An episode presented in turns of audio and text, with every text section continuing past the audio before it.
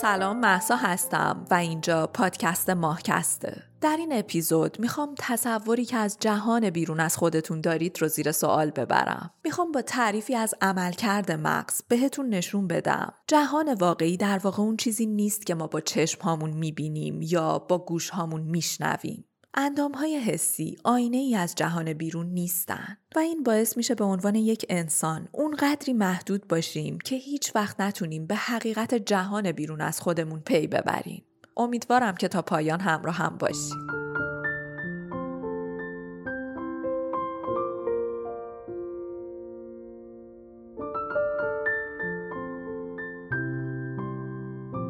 حامی این اپیزود از ماهکست فلایتیوه که دائما تلاش می‌کنه راهکارهای جدیدی رو برای سفرهای خارجی شما فراهم کنه. راهکارهایی که مسیر کشف و سفر رو آسونتر می‌کنن.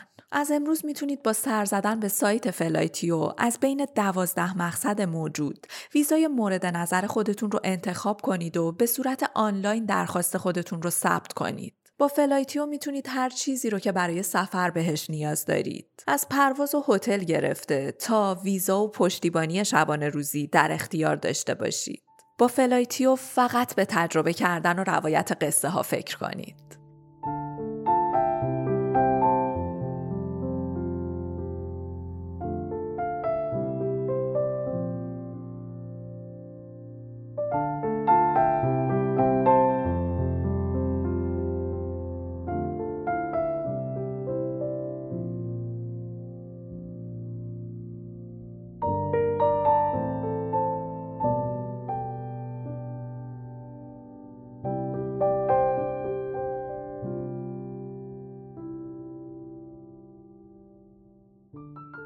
لیزا فلدمن برت در کتاب هفت و نیم درس درباره مغز می نویسه چند سال قبل نامه ای به دستم رسید. از مردی که در دهه 1970 در افریقای جنوبی خدمت می کرد. اون برخلاف میل خودش به جنگ فراخونده شده بود. بهش یه یونیفرم و یه اسلحه داده بودن و بهش دستور داده بودن که به جنگجویان چریک شلیک کنه. اما نکته مهمش اینجا بود که این مرد قبل از احضار شدنش به خدمت طرفدار همون چریک هایی بود که حالا باید به عنوان دشمن باهاشون روبرو می‌شد.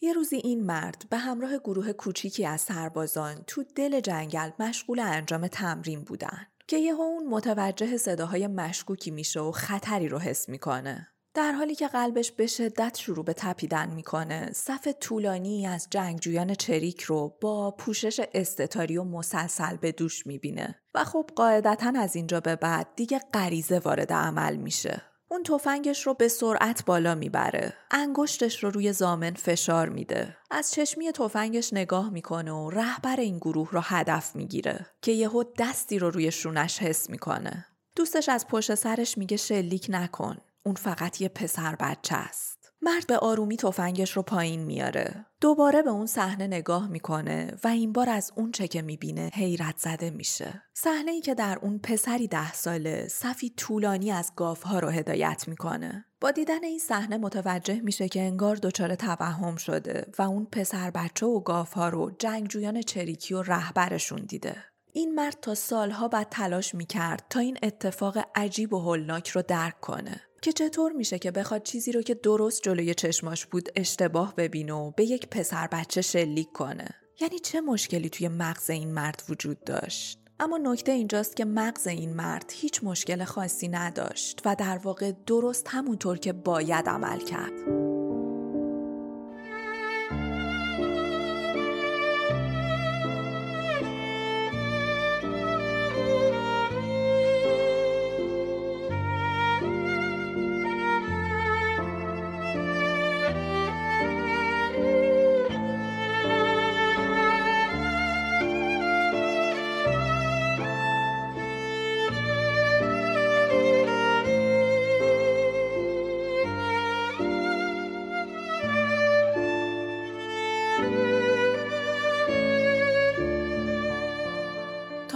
های طولانی تصور بر این بود که سیستم بینایی ما شبیه به دوربین عکاسی عمل می‌کنه. که این یعنی اطلاعات تصویری دنیای بیرون رو تشخیص میده و تصویری شبیه به عکس در ذهن ایجاد می‌کنه.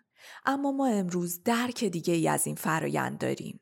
ما امروز اینو می‌دونیم که دیدمون از دنیا شبیه به یک عکس نیست. اونچه که می‌بینیم در واقع ساخته مغز ماست و چنان منعطف و قانع کننده است که به ظاهر کاملا دقیق و درست به نظر میاد اما در واقع اینطور نیست. ما واقعیت رو نمی‌بینیم. ما در واقع شاهد داستانی هستیم که برامون ساخته شده. می‌خوام تکرار مکررات کنم. جملاتی رو که فکر می‌کنم دیگه حفظ شدید انقدر تکرارشون کردم. و اون جملات همینه که از لحظه ای که متولد میشیم تا لحظه ای که آخرین نفس زندگیمون رو می‌کشیم. مغز ما درون یک محفظه تاریک و ساکت به نام جمجمه حبس شده. اما این مغز حبس شده در جمجمه به صورت پیوسته و روزانه اطلاعات حسی مختلف رو از اندامهای حسی ما مثل چشم، گوش، بینی و اندامهای حسی دیگه از جهان خارج دریافت می‌کنه. اما این اطلاعات به شکل تصاویر، بوها، صداهای معنادار و حسهای دیگهی که تجربه می‌کنیم دریافت نمیشن. بلکه اونها فقط جریانی از امواج نور، مواد شیمیایی و تغییرات فشاری هستند که اتفاقا هیچ معنای ذاتی و بالقوه‌ای هم ندارن. اما مغز اونا رو ترجمه می‌کنه و با این ترجمه درکی رو از جهان بیرون بهمون میده که یک درک کاملا ناقص و البته غیر واقعیه. چرا این اتفاق میفته؟ چون همونطور که در اپیزودهای قبل بهش اشاره کردم مغز ماشینیه که برای کنترل بهینه بدن نیاز داره در سوخت محدودی که در اختیارش صرف جویی کنه چون اگه تمام کالری مغز صرف تفکر تحلیلی و حل مسئله بشه فعالیت های حیاتی ما دچار اختلالات جدی میشه. مغز ما با پیش بینی ها کار می‌کنه و بخش بزرگی از درکی که از جهان بیرون برامون می‌سازه رو از طریق تجربیات که ایجاد می‌کنه تا از این طریق مصرف انرژی رو به حداقل برسونه. یه ربات اینطور کار می‌کنه. یه ربات وقتی وارد یه اتاق میشه اینطور پردازش می‌کنه که خب جسمی رو به روی من قرار داره. جسمی که یک تکیه گاه داره. یه سطح افقی با زمین داره که چهار تا پایه بهش وصله. چنین جسمی با اطلاعات حافظه من صندلی نامیده میشه.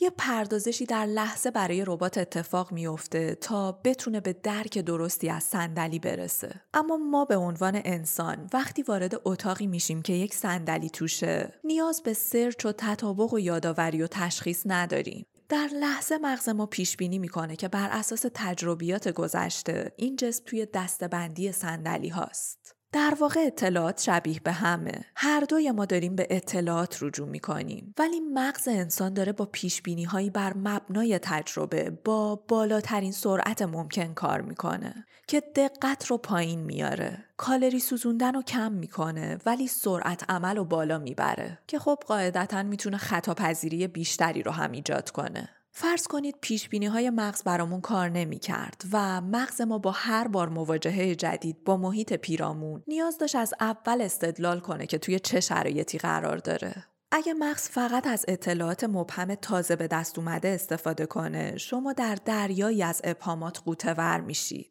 و تا زمان درک بهترین جواب و بهترین واکنش توی این دریای بی انتها سرگردون میمونید. اما باعث خوشحالی و خوشبختی ماست که مغز علاوه بر اطلاعاتی که در لحظه از اندامهای حسیمون دریافت می‌کنه منبع اطلاعاتی غنی دیگه ای رو هم در اختیار داره و اون حافظه ماست. مغز ما در تمام طول زندگیمون از اطلاعات حافظمون و در واقع از تجربیات گذشتمون برای درک جهان پیرامون استفاده می‌کنه. از اتفاقاتی که شخصا تجربه کردیم و از اطلاعات دوستان، معلمان، کتابها، فیلمها و منابع دیگه.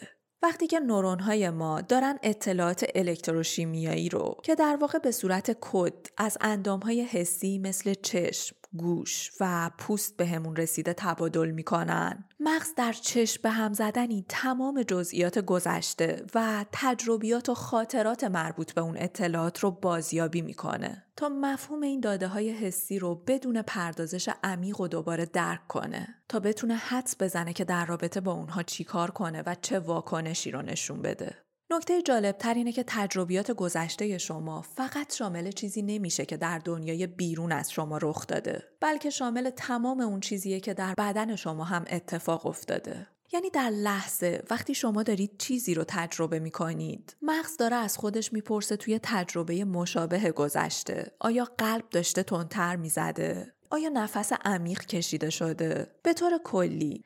مغز هر لحظه داره از خودش می‌پرسه. دفعه قبلی که با موقعیت مشابهی روبرو شدم. وقتی بدنم توی وضعیت مشابهی قرار داشت توی اون لحظه چه کاری انجام دادم؟ و بعد از اون سعی می‌کنه همون ریاکشن گذشته رو تکرار کنه. مغز ما مدام داره تطبیق میده. جهان بیرون رو با تجربیات گذشته ما. و خواه ناخواه با این اتفاق با این نوع عملکرد مغز اونچه که در لحظه از جهان بیرون دریافت می‌کنیم در واقع درکی واقعی و عینی از جهان نیست. مغز ما این اطلاعات رو دستکاری می‌کنه و باعث میشه فقط بخشی از واقعیت رو درک کنیم. همونطور که مارسل دوشان نقاش زمانی گفت که هنرمند برای خلق هنر تنها 50 درصد کار را انجام می دهد و 50 درصد باقی مانده در مغز تماشاگر است.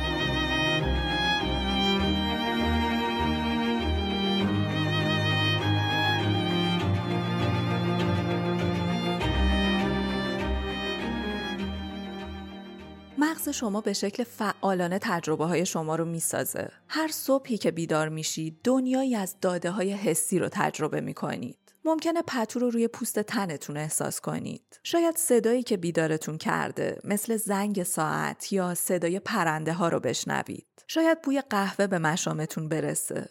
اگر چشم، بینی، زبان، گوش و پوستتون شبیه به یک پنجره شفاف رو به دنیا بودن به نظر می رسید این داده های حسی مستقیم به داخل سرتون وارد میشن.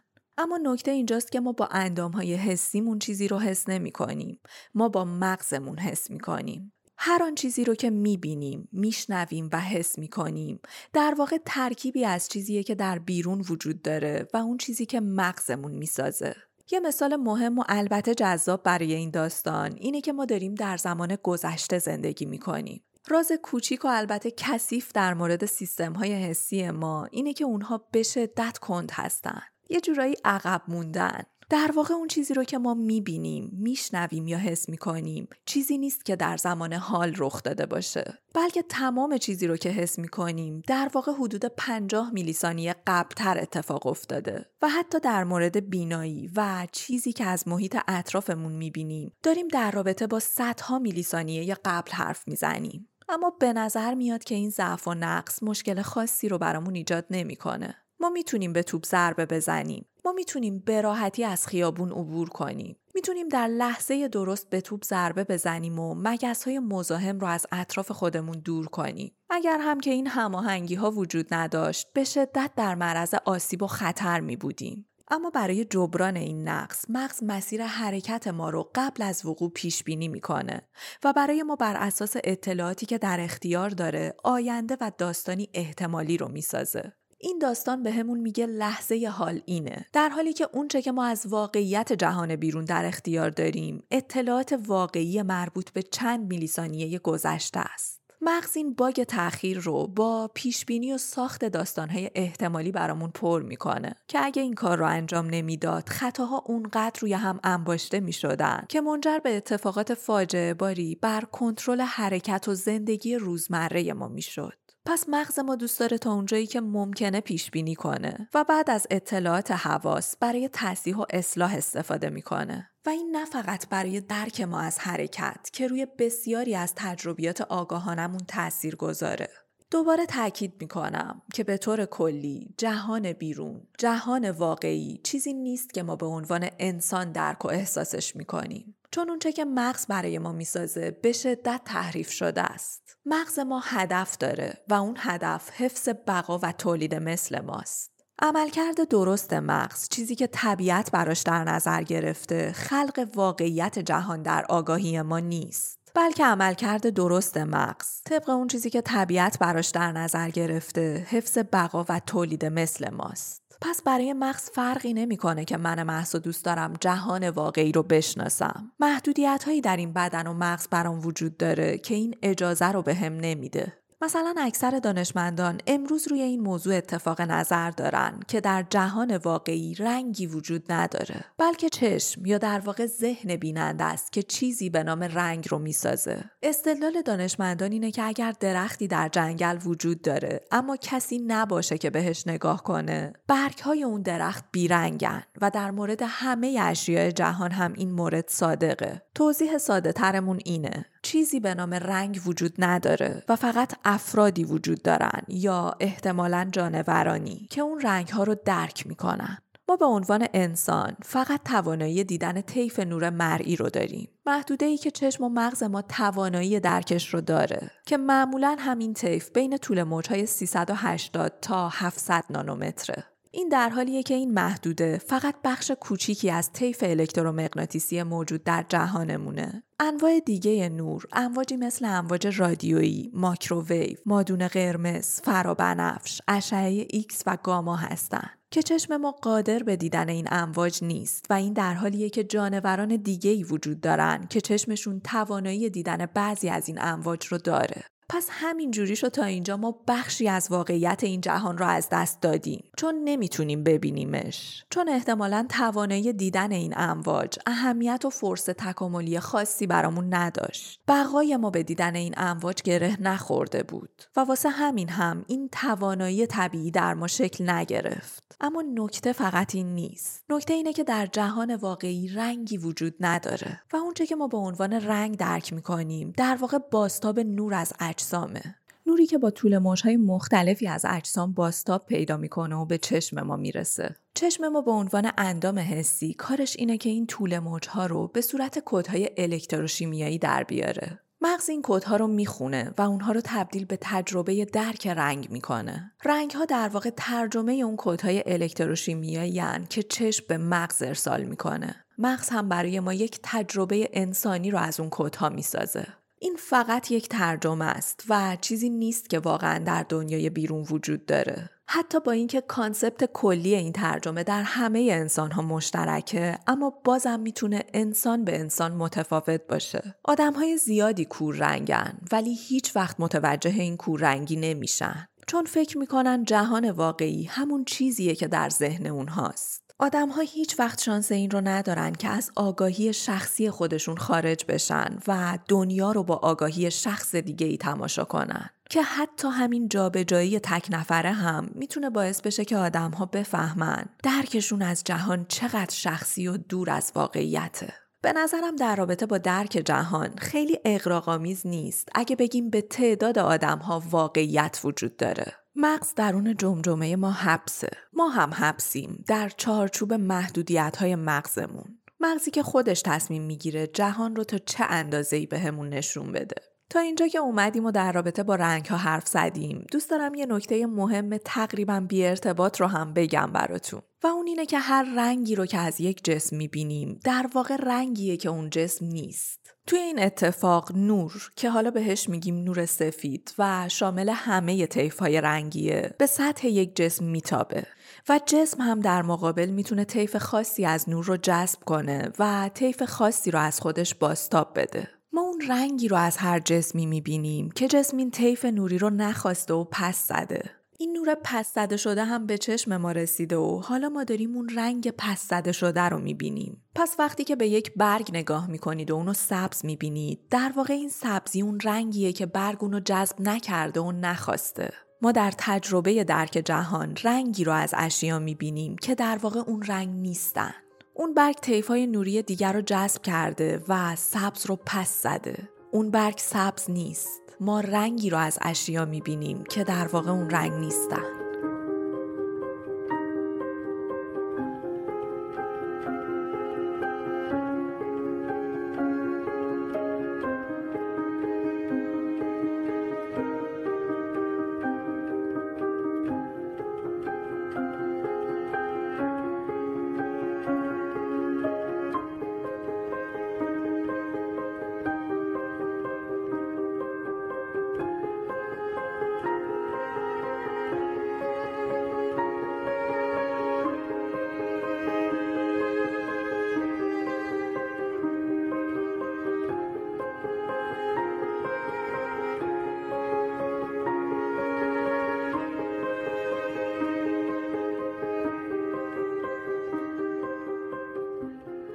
حالا می‌فهمیم اینو که چرا اون دوست سربازمون جنگجویان چریک رو به جای پسر چوپان و گاف دید. مغز اون از خودش پرسید بر اساس چیزی که از این نبرد می‌دونم و اینکه با همرزمام تو دل جنگل هستم. اینکه تفنگی در دست دارم قلبم در حال تپیدنه و چیزی روبروم در حال حرکت چیزی که ممکنه روبروم ببینم چیه و جواب این سوال جنگجویان چریک بود مغز این سرباز پیش بینی کرد اونچه که قراره ببینه جنگجویان چریکه نه پسر بچه ای که گاو ها رو به چرا آورده.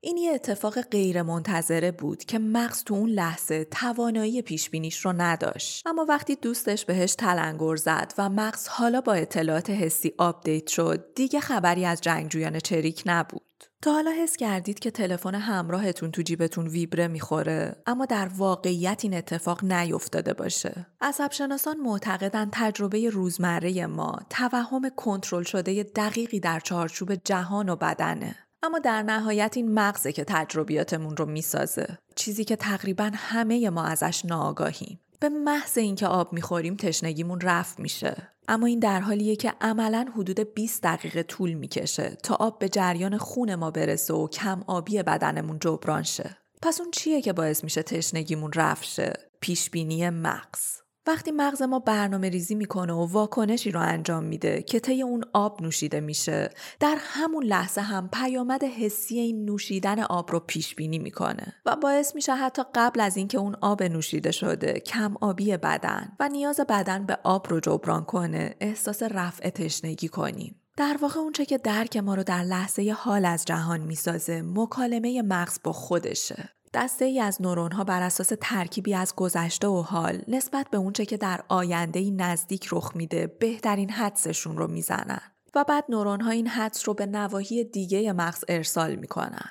این وسط هم داده های حسی از اندام های حسی مدام دارن به این فرایند تزریق میشن. و در نهایت پیش بینی هایی رو که به عنوان واقعیت تجربه می کنیم تایید یا رد می کنن.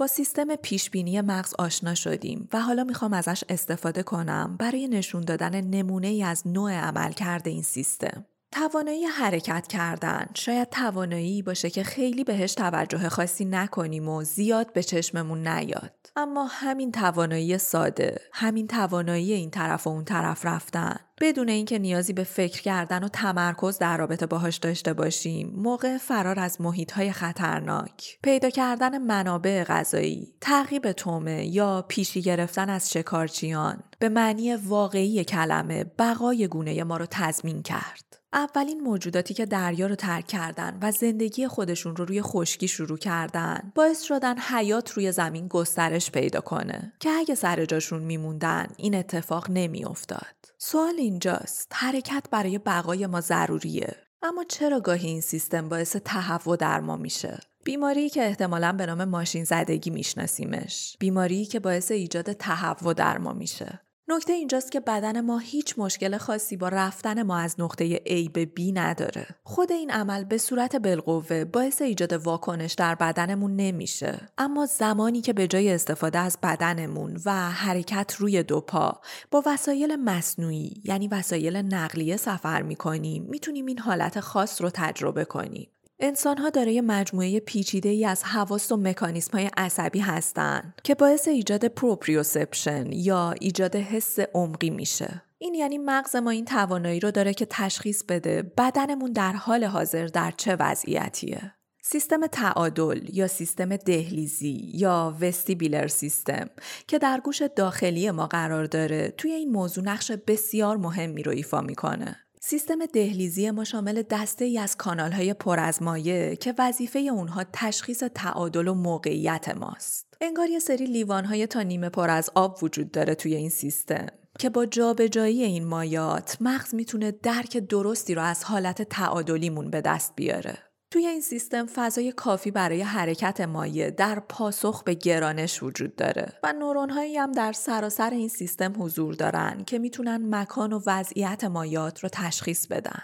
و از این طریقه که مغز ما از موقعیت و جهت فعلیمون با خبر میشه. در عین حال ما همزمان یه سری اطلاعات بینایی هم داریم که از طریق چشم به مغز می‌رسه. مغز ما هم با تطبیق این اطلاعات با هم درک کاملی رو از وضعیت و موقعیتمون پیدا می‌کنه. همه چیز هم نرمال و طبیعیه تا وقتی که ما داریم با استفاده از بدن خودمون فعالیت های روزانه ای رو مثل راه رفتن، دویدن یا حرکت کردن انجام میدیم. اما حرکت با استفاده از وسایل نقلیه مجموعی از احساسات متفاوت رو در ما ایجاد می‌کنه. احساساتی که بدن ما توی این دوره تکاملی میلیون ساله هیچ آشنایی باهاش نداشته. در زمان جابجایی با وسایل نقلیه در واقع این شما نیستید که عمل حرکت کردن را انجام می‌دید. شما فقط در وسیله نقلیه نشستید و احتمالا دارید تلاش می‌کنید که بالا نیارید. تا زمانی که چشم شما اطلاعات مربوط به حرکت رو به مغز ارسال می‌کنه. اون تحریک سیستم تعادل و تکون خوردن مایات گوش داخلی می‌تونه یه تعادل نسبی رو برای مغز ایجاد کنه که این برداشت رو به مغز بده که ما هرچند که غیر عادی اما در حال حرکت هستیم. اما ماجرا از اونجایی گره می‌خوره که این اطلاعات سیستم تعادل گوش داخلی همخونی نداشته باشه با اطلاعاتی که چشم داره به مغز ارسال می‌کنه.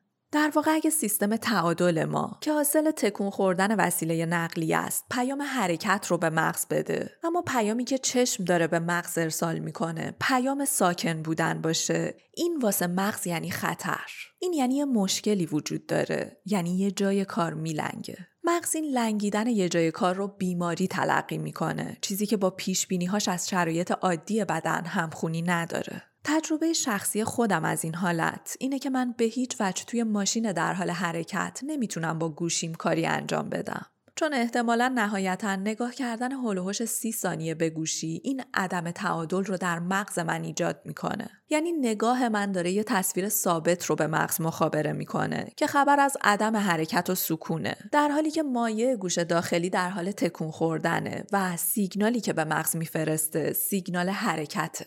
حالا در هر فردی هم با توجه به مغز و حساسیت مغز و اون مکانیسم شخصی بدنی این واکنش می‌تونه متفاوت باشه. اما به هر حال این غیرعادی بودن شرایط در مغز ما تایید میشه و مغز برای چنین حالت غیرعادی فقط یک توضیح داره سم.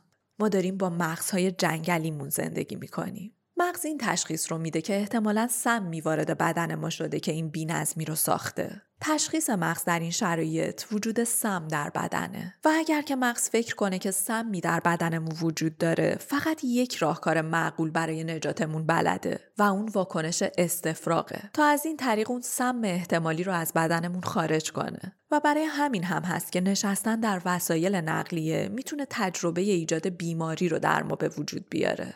نسخه حادتر این موضوع رو ما در دریا زدگی تجربه می‌کنیم. دلیلش هم اینه که روی خشکی آیتم های زیادی در یک منظره وجود داره که نگاه کردن به اونها در حال حرکت بودن شما رو برای مغز تدایی می‌کنه. اما وقتی که شما روی کشتی قرار دارید و اون چه که می‌بینید فقط حجم عظیمی از آب و چیزهای دوری که دیدنشون فایده خاصی هم نداره بنابراین احتمال بیشتری وجود داره که سیستم بینایی ادعا کنه شما حرکت خاصی ندارین. اما اون تکون خوردن های کشتی و حرکت مایات گوش میانی کودهای در حال حرکت بودن رو برای مغز رمزگذاری می‌کنه. پس مغز با احتمال بیشتری دچار گمراهی میشه. با اطلاعاتی که در این اپیزود بهشون پرداختیم می‌تونیم این نتیجه رو بگیریم که مغز با پیش بینی هاست که ما رو به جهان بیرون وصل می‌کنه و بقا و تولید مثلمون رو تضمین می‌کنه. توی اون اتاق تاریک جمجمه مغز در تلاش تا مدلی رو از جهان خارج برامون بسازه. وقتی که توی خونه یا در اطراف خونه خودتون قدم می‌زنید توجه چندانی به محیط نمی کنید چون مغز شما از قبل مدل خوبی رو از محیط طراحی کرده و نیازی به توجه بیش از حد به جزئیات نداره. مگر تغییرات مهم و با اهمیت. اما در مقابل این مورد وقتی مشغول رانندگی هستید در خارج از شهر جایی که آشنایی چندانی با محیطش ندارید و می‌خواهید که رستوران خاصی رو پیدا کنید مجبورید که به همه چیز نگاه کنید. تابلوهای خیابون اسم فروشگاه ها شماره کوچه ها چون قبلا مدلی از این محیط در ذهن شما ساخته نشده. توی این شرایط بازدهیمون پایین میاد. توجهمون کم میشه. تمرکزمون به هم میریزه چون داریم با کلی اطلاعات جدید بمباران میشیم. کلی اطلاعات جدید که مغز نیاز داره دونه دونه اونها رو پردازش و بررسی کنه. چون از قبل پیش بینی و مدل خوبی رو براش نساخته. و همین بهمون به نشون میده که اگه مغز با پیش بینی هاش کار نمی‌کرد اوضاع و احوالمون چجوری بود. چنین درکی از بینی های عصبی می‌تونه باعث بشه به درک جدیدی از دلشکستگی برسیم افرادی که دوستشون داریم تبدیل به بخشی از وجود ما میشن. نه فقط از لحاظ فکری که از لحاظ جسمی. ما افراد رو در مدل درونی خودمون از جهان جذب می‌کنیم و جا میدیم. آدم هایی که دوستشون داریم تبدیل به بخشی از ساختار مغزمون میشن. ساختاری که نورون ها ایجادش می‌کنن. مغز شما خودش و درکش از جهان رو با در نظر گرفتن پیشبینی حضور این آدم ها می‌سازه. بعد از جدایی از کسی که دوستش دارید، مرگ یک دوست یا از دست دادن والدین، نبود و غیبت ناگهانی اونها به طور ناگهانی شرایط پایدار و ثبات و تمام پیشبینی های مغز رو از بین می‌بره و همین هم باعث فروپاشی روانی میشه. قبول فقدان و از دست دادنها به این دلیله که برامون مشکله. همونطور که خلیل جبران در کتاب پیامبر و دیوانه میگه عشق همواره از عمق و شدت خود بیخبر است تا وقتی زمان جدایی فرا می‌رسد.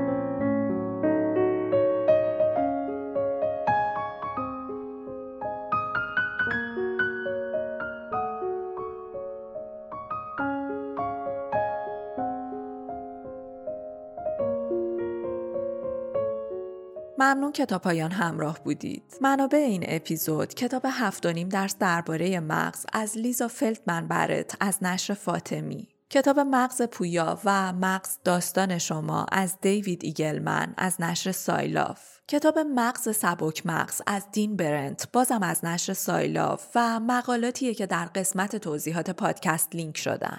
حامی این اپیزود از ماهکست فلایتیو بود و همونطور که گفتم در امکان جدیدشون می‌تونید به صورت آنلاین و از طریق سایت فلایتیو ویزای مورد نظر خودتون رو درخواست بدید. برای دوازده مقصد امارات، تایلند، هند، آذربایجان، اندونزی، سنگاپور، روسیه، فیلیپین، قبرس جنوبی، تاجیکستان، کنیا و دعوتنامه به ایران. با سر زدن به سایت فلایتیو می‌تونید به هر آنچه که برای سفر بهش نیاز دارید از پرواز و هتل تا ویزا و پشتیبانی دسترسی داشته باشید. برای حمایت مالی از ماهکست و کمک به هزینه های تولید و ادامه این راه می‌تونید از لینک حامی باش و PayPal استفاده کنید. با این توضیح که گوش دادن به این پادکست همیشه رایگان بوده و هست. بزرگترین کمک و همراهی شما معرفی این پادکست به دوستان و عزیزانتونه تا آدمهای بیشتری در مسیر آگاهی همراهمون بشن. یادآوری می‌کنم که کانال روانشناسی ماهکست رو در Castbox دنبال کنید که اونجا با نگاه دیگه ای به عملکرد مغز می‌پردازیم. کانال یوتیوب ماهکست و معرفی کتاب ها رو هم از دست ندید که لینک همه اینها رو در بخش توضیحات پادکست پیدا می‌کنید. بازم ممنون که تا پایان همراه بودید. خوب باشید و تا به زودی بدرود.